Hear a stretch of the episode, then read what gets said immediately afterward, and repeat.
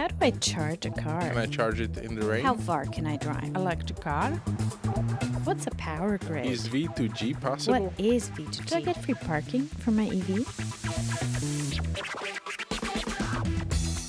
Welcome to part two of two of our series, What's Next for Clean Tech in Europe, designed to coincide with the beginning of the new European Commission.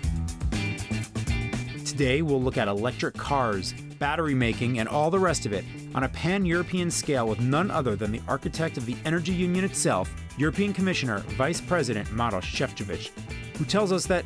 Wait, wait, what? I can't believe I almost shared everything he was going to say. You'll need to listen to find out. We do most of our recording at a studio in Bratislava, Slovakia, but for this news segment, we're going to be going to our offices where the real work of the mobility infrastructure is done, and we're going to catch up on some of the latest news from the office.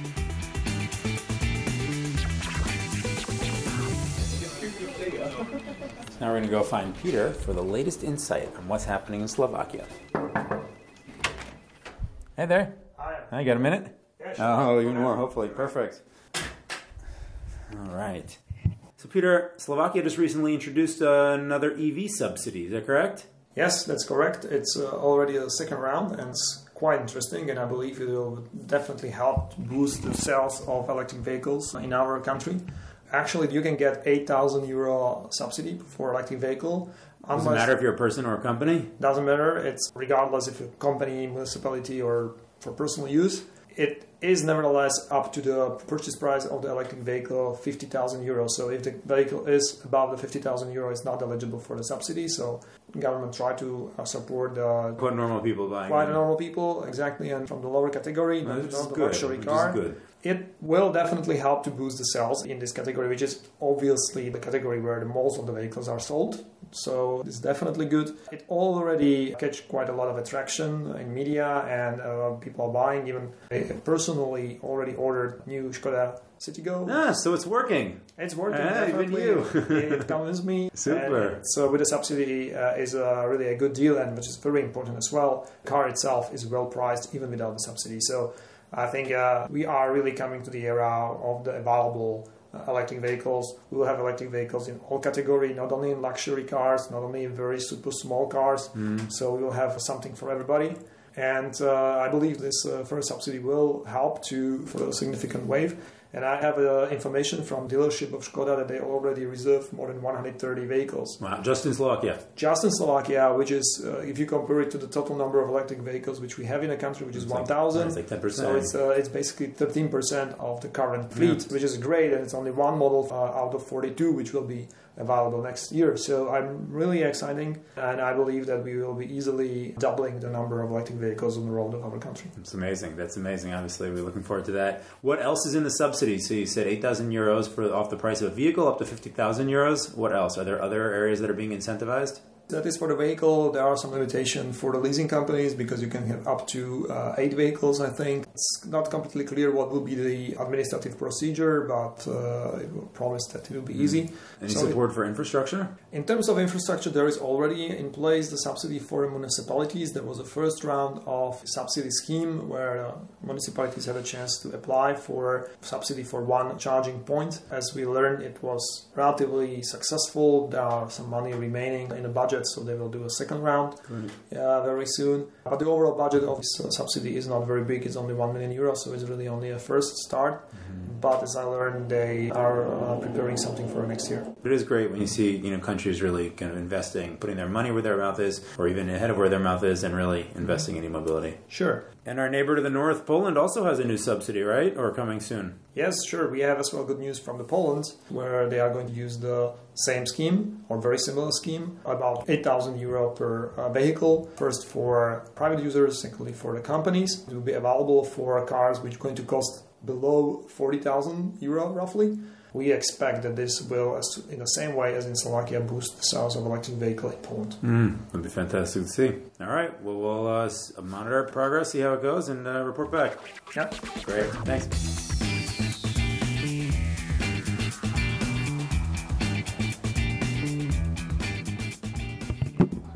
So So we're sitting here in Bratislava, and we have the great fortune to be meeting with Vice President Maros Šefčovič of the European Commission, who's back in town doing some work. Thank you very much for having me. Thank yeah, you. it's our pleasure. It looks like a great show. No, thank you. Well, you can't see it so easily, but if you listen, you know, that's the way to find out. So this yeah, interview so, I mean, was recorded a week ago, and now the new commission has been confirmed and have already started working on things like the European Green Deal, among others. But most of what VP Šefčovič said isn't about the week long window, but about the past five years, about the present day, and about Europe and In, its future. Uh, 2014 was energy security and all that negative experience the region had when uh, the gas was cut off in 2009.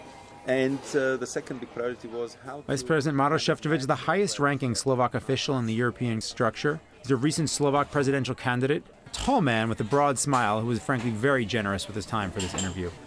He agreed to have coffee with me over an interview, so do watch out for those coffee making sounds in the background. We sat down together on one of his recent visits to Bratislava.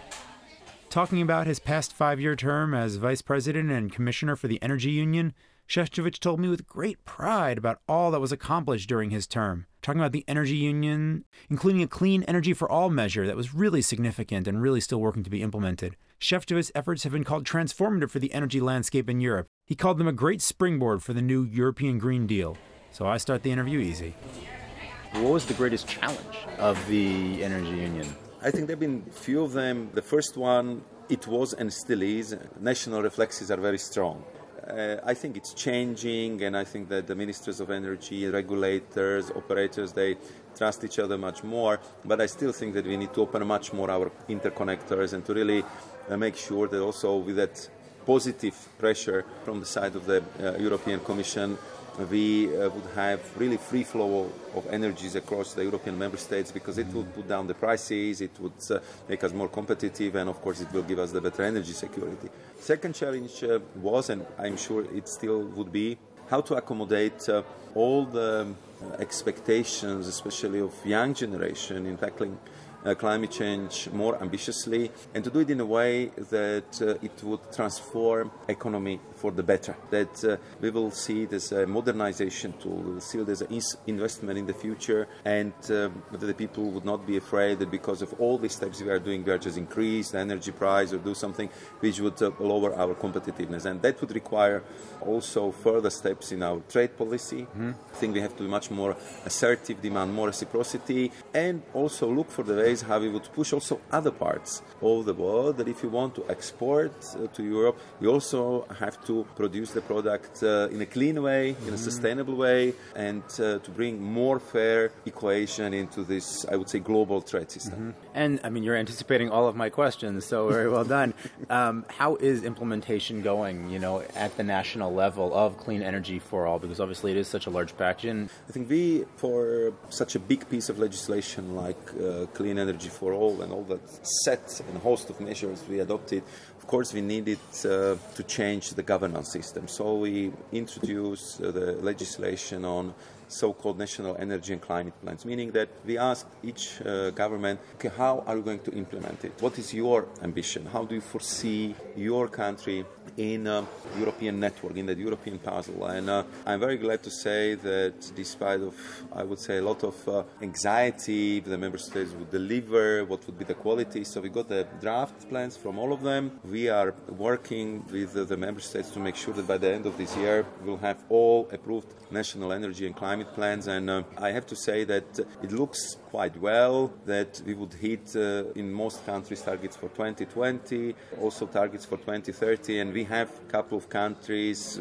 which are, let's say, below the expectations, but we are talking to them and we are looking for the ways how to make sure that all of the member states and EU as such would deliver mm-hmm. on all those expectations which been uh, collectively mm-hmm. approved. It's mm-hmm. not an easy job, but if somebody uh, five years ago would tell me that we would have a legislation on coordination on energy and climate policy, I would say that it's very, very ambitious. And I still remember a lot of skepticism when we put it on the table. But now it's happening, mm-hmm. it's done, and uh, what I see from the plans as they've been presented, I think that member states took it very seriously. And um, can you comment about, like, say, this region versus other parts of Europe in terms of how it's going? I, I think if it comes to this region, I would say the whole new member states exceeded expectations if it comes to the reduction of the CO2 emissions. Uh, of course, partially it was because of the huge transformation of the uh, heavy industry, but that was also a genuine effort. So if it comes to the reduction of the greenhouse gas emissions, so all the, I would say, record holders, the countries who reduced the, the most, the CO2s you would find in Central and um, Eastern Europe. Of course, what is uh,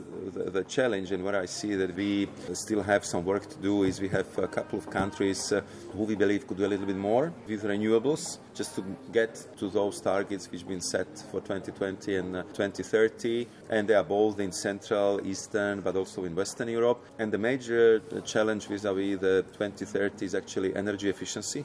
There we see the gap of around uh, 6%. And I understand why, because it's very difficult, you know, because you have to go after buildings, you have mm-hmm. to go after renovations, heavy industry, you have to include transport. So it's 6% in energy efficiency. It's not easy, and uh, therefore we are also thinking how additionally we can help that effort also by channeling more European money from EIB and from structural funds to help the member states to increase the energy efficiency. Mm-hmm. This is critically important if you're going to get 2050, you know, say climate neutrality. I mean, these are obviously critical measures to take. You know, we saw in the debate around the CO2, the, the vehicle CO2 emission standards that recently passed in the parliament, that you all recently passed as well, that there was definitely, you know, resistance coming from some member governments in order to make this happen. I mean, Slovakia obviously is very reliant on the automotive sector, but now it seems that that law is really having an effect, that the OEMs are really starting to produce more electric vehicle models, numbers are going to be increasing.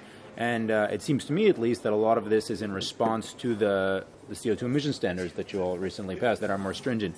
How do you see it, and um, how do you see the effect that this might have on a country like Slovakia? I think there have been several factors. Of course, one was uh, the European laws. Second was uh, very strong public uh, reaction to the problem of air pollution and very active mayors who are introducing different kind of low emissions, no emission zones, and that's really very, very strong uh, public pressure. And at the same time, I'm very glad that uh, our discussions with the European automotive industry led to the, I would say, very clear conclusion that if you look uh, to the, for example, Asian competitors, the final goal is not to export batteries, but to export electric buses. It's already happening, mm-hmm. but also electric cars. And if it will not be, let's say, up to the expectation, this might happen uh, really, really very soon. So therefore, we are putting so much effort into the European Battery Alliance and mm-hmm. building the charging infrastructure across the Europe. So we would create all the necessary preconditions that electric vehicles would be more and more present on the European roads because only if we would go through this new technology, electric vehicles, hydrogen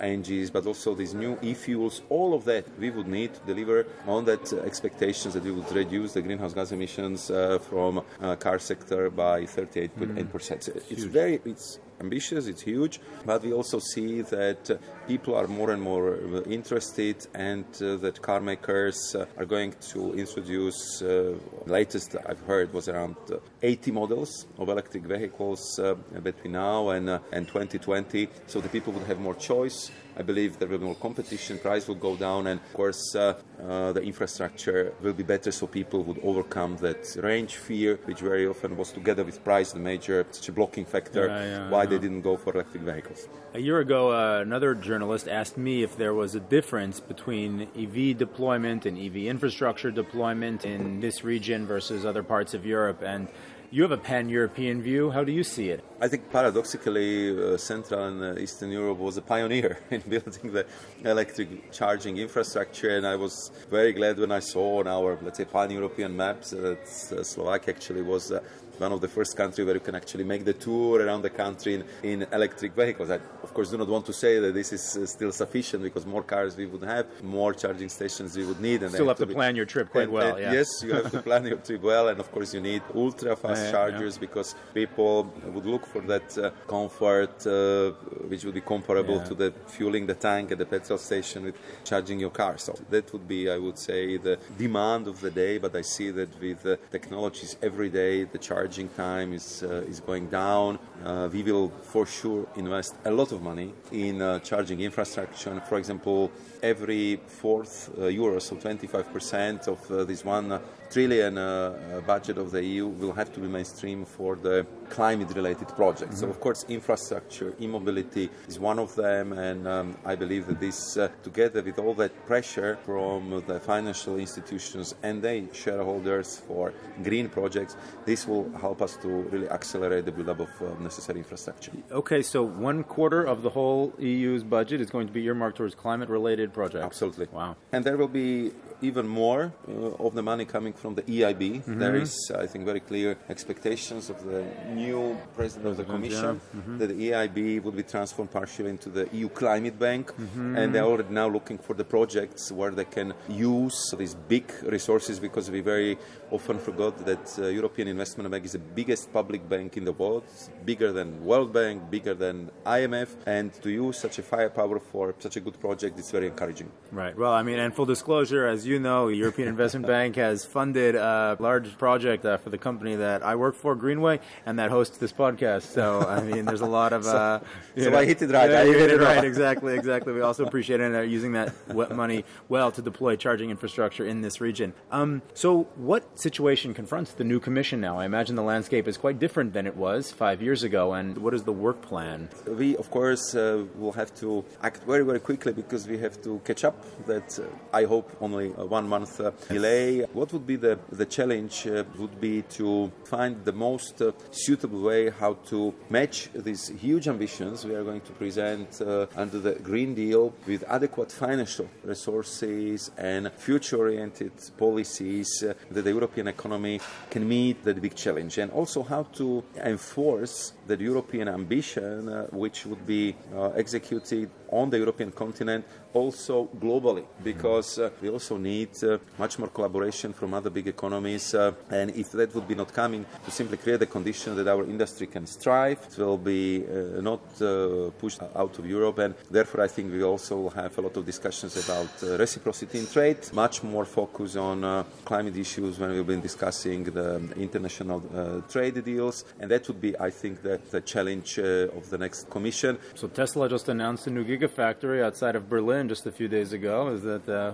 part of the vision? I'm very glad that we see so much activity on the battery uh, front uh, because uh, that just proves that uh, not only European car makers and operators uh, understood what we mm. want to mm-hmm. achieve in the EU and that everybody is realizing that there is actually a huge market for batteries in Europe. We expect that as of 2025, yearly market for batteries would represent 250 billion euros and uh, that we would need uh, around 400 gigawatt hours uh, of battery production. So if you look at today's biggest gigafactories in the world and in Europe, the plans for them, mm-hmm. so they are around 30, 50. The biggest I think is 70 gigawatt hours. So that's just show that what is the potential. So therefore, I see that also big international operators wants to be in Europe, wants to produce the batteries, and what is our task, and I will work on that with utmost urgency, is to make sure that uh, the European batteries will have standards which should make sure that they are greenest, the most sustainable in the world. Because what's important for European consumers is not only to have an electric car, but to have a full sustainable story: clean raw materials, uh, mm. renewable electricity, vehicle to grid connection, mm. reuse, recycling of the materials. Because they want to have the full story. That once they go for that car, they can really have a strong feeling that they do something good for the planet, mm-hmm. and therefore we are working very intensively on the new standards, and we want to make sure that uh, they will be obligatory across the whole EU. That would be fantastic, really. I mean, that supply chain issues, are, I think, are absolutely critical in, in our industry right now, and I mean, really, they are a major, yeah, they're a major challenge.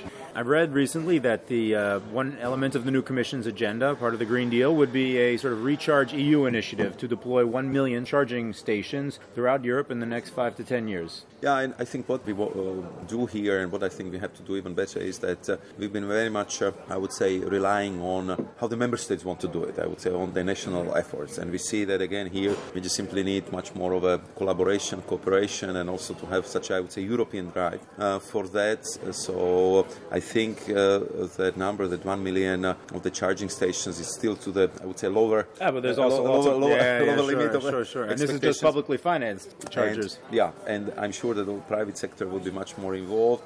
And uh, we just uh, also need to create not only regulatory but also financial frames that activity to pick up. So I'm sure that uh, one million would be the number which we would exceed uh, very very quickly. And uh, it's not only in the interest of public authorities but now also car makers. So as Tesla is building their own charging stations, I know that other car makers uh, want to make sure that also their cars will be properly charged because it could be a competitive advantage. And we just would have to make sure that we create the conditions which are fair and which would really allow to uh, build up uh, the necessary network as quickly as possible. And can you give us any other insights into the upcoming budget? Of course, it would be a very difficult discussion. We have to cope with uh, Brexit, and uh, we still don't know on what terms uh, that would happen, uh, if the Brits would participate in the budget or not. That makes, of course, the budgetary discussion very difficult. We are pushing uh, for the budget, which I don't think it's such an outrageous expectation when we say that we would like to have for the whole EU 1.11 percentage point of the European GDP. For example, if it comes uh, uh, to the research and innovation budget, our proposal is to have the biggest uh, publicly funded uh, research program in the world, 100 billion euros. And there, the criteria are even more stringent. 35% of it, so 35 billion, should go again for climate-related projects. So, so we will see this mainstreaming, uh, which go across the overall budget, even more focused in research and innovation program Horizon Europe, and even steeper level if it comes to the financing from the EIB. So again, I work for a company that has received funding from some of these programs before, and it's been very valuable for us. It sounds like you see it as very important to continue using the public money in order to help incubate smaller companies so that they can become successful, because it's quite expensive to operate in this energy sector or in the infrastructure space. Absolutely, and I think here we just simply have to learn from United States, but also from Israel and from uh, other countries who really know how to use incubator accelerators. I just had uh, the session with them two days ago with these European uh, knowledge uh, and information uh, and innovation centers. Uh-huh. These KICs, yeah. these KICs, and we just would uh, need uh, to make sure that as we've been able to help the company Northvolt as a startup, uh, that it would become not some kind of exception which you would celebrate, but the norm, how to help the good companies. And I'm just joking recently that when uh, the CEO of Northvolt came the first time into my office, uh, he had the PowerPoint. Two years later, he has the bookings uh, for the production of batteries of 10 billion euros by 2030. So from PowerPoint to 10 billion, I think it's, Right. it's a That's- pretty pretty steep curve. good scale, good scaling. And, I hope that would be the story which we can repeat more often in That Europe. would be absolutely amazing and a huge success for sure. You know, we're sitting in Bratislava. You are Slovak commissioner, vice president of the European Commission. Slovakia is very involved in the automotive supply chain.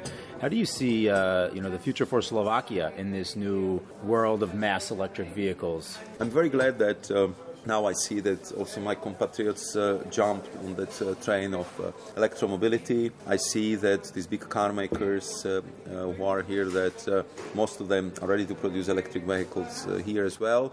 And I'm also glad that we have that company InoBat, which is also talking to all my colleagues in EIB, in the European Commission, and are very active in the European Battery Alliance to make sure that we also have a gigafactory here. I think that it's very important for Slovakia because uh, automotive industry is really key uh, for this country. It's not only cars, are all appliances, all the spare parts business, and everything which comes with it. And we simply have to be really on the technological edge if it comes uh, to the automotive industry. As you probably know, all the most complicated uh, cars on the planet, all these big SUVs, uh, most of them are produced here in Bratislava. So I'm sure that our people know how to make the cars which are actually simpler, the electrical ones. Uh, where I would like to see more emphasis uh, in the future would be uh, to have not only the manufacturing and production here, but much more of R&D.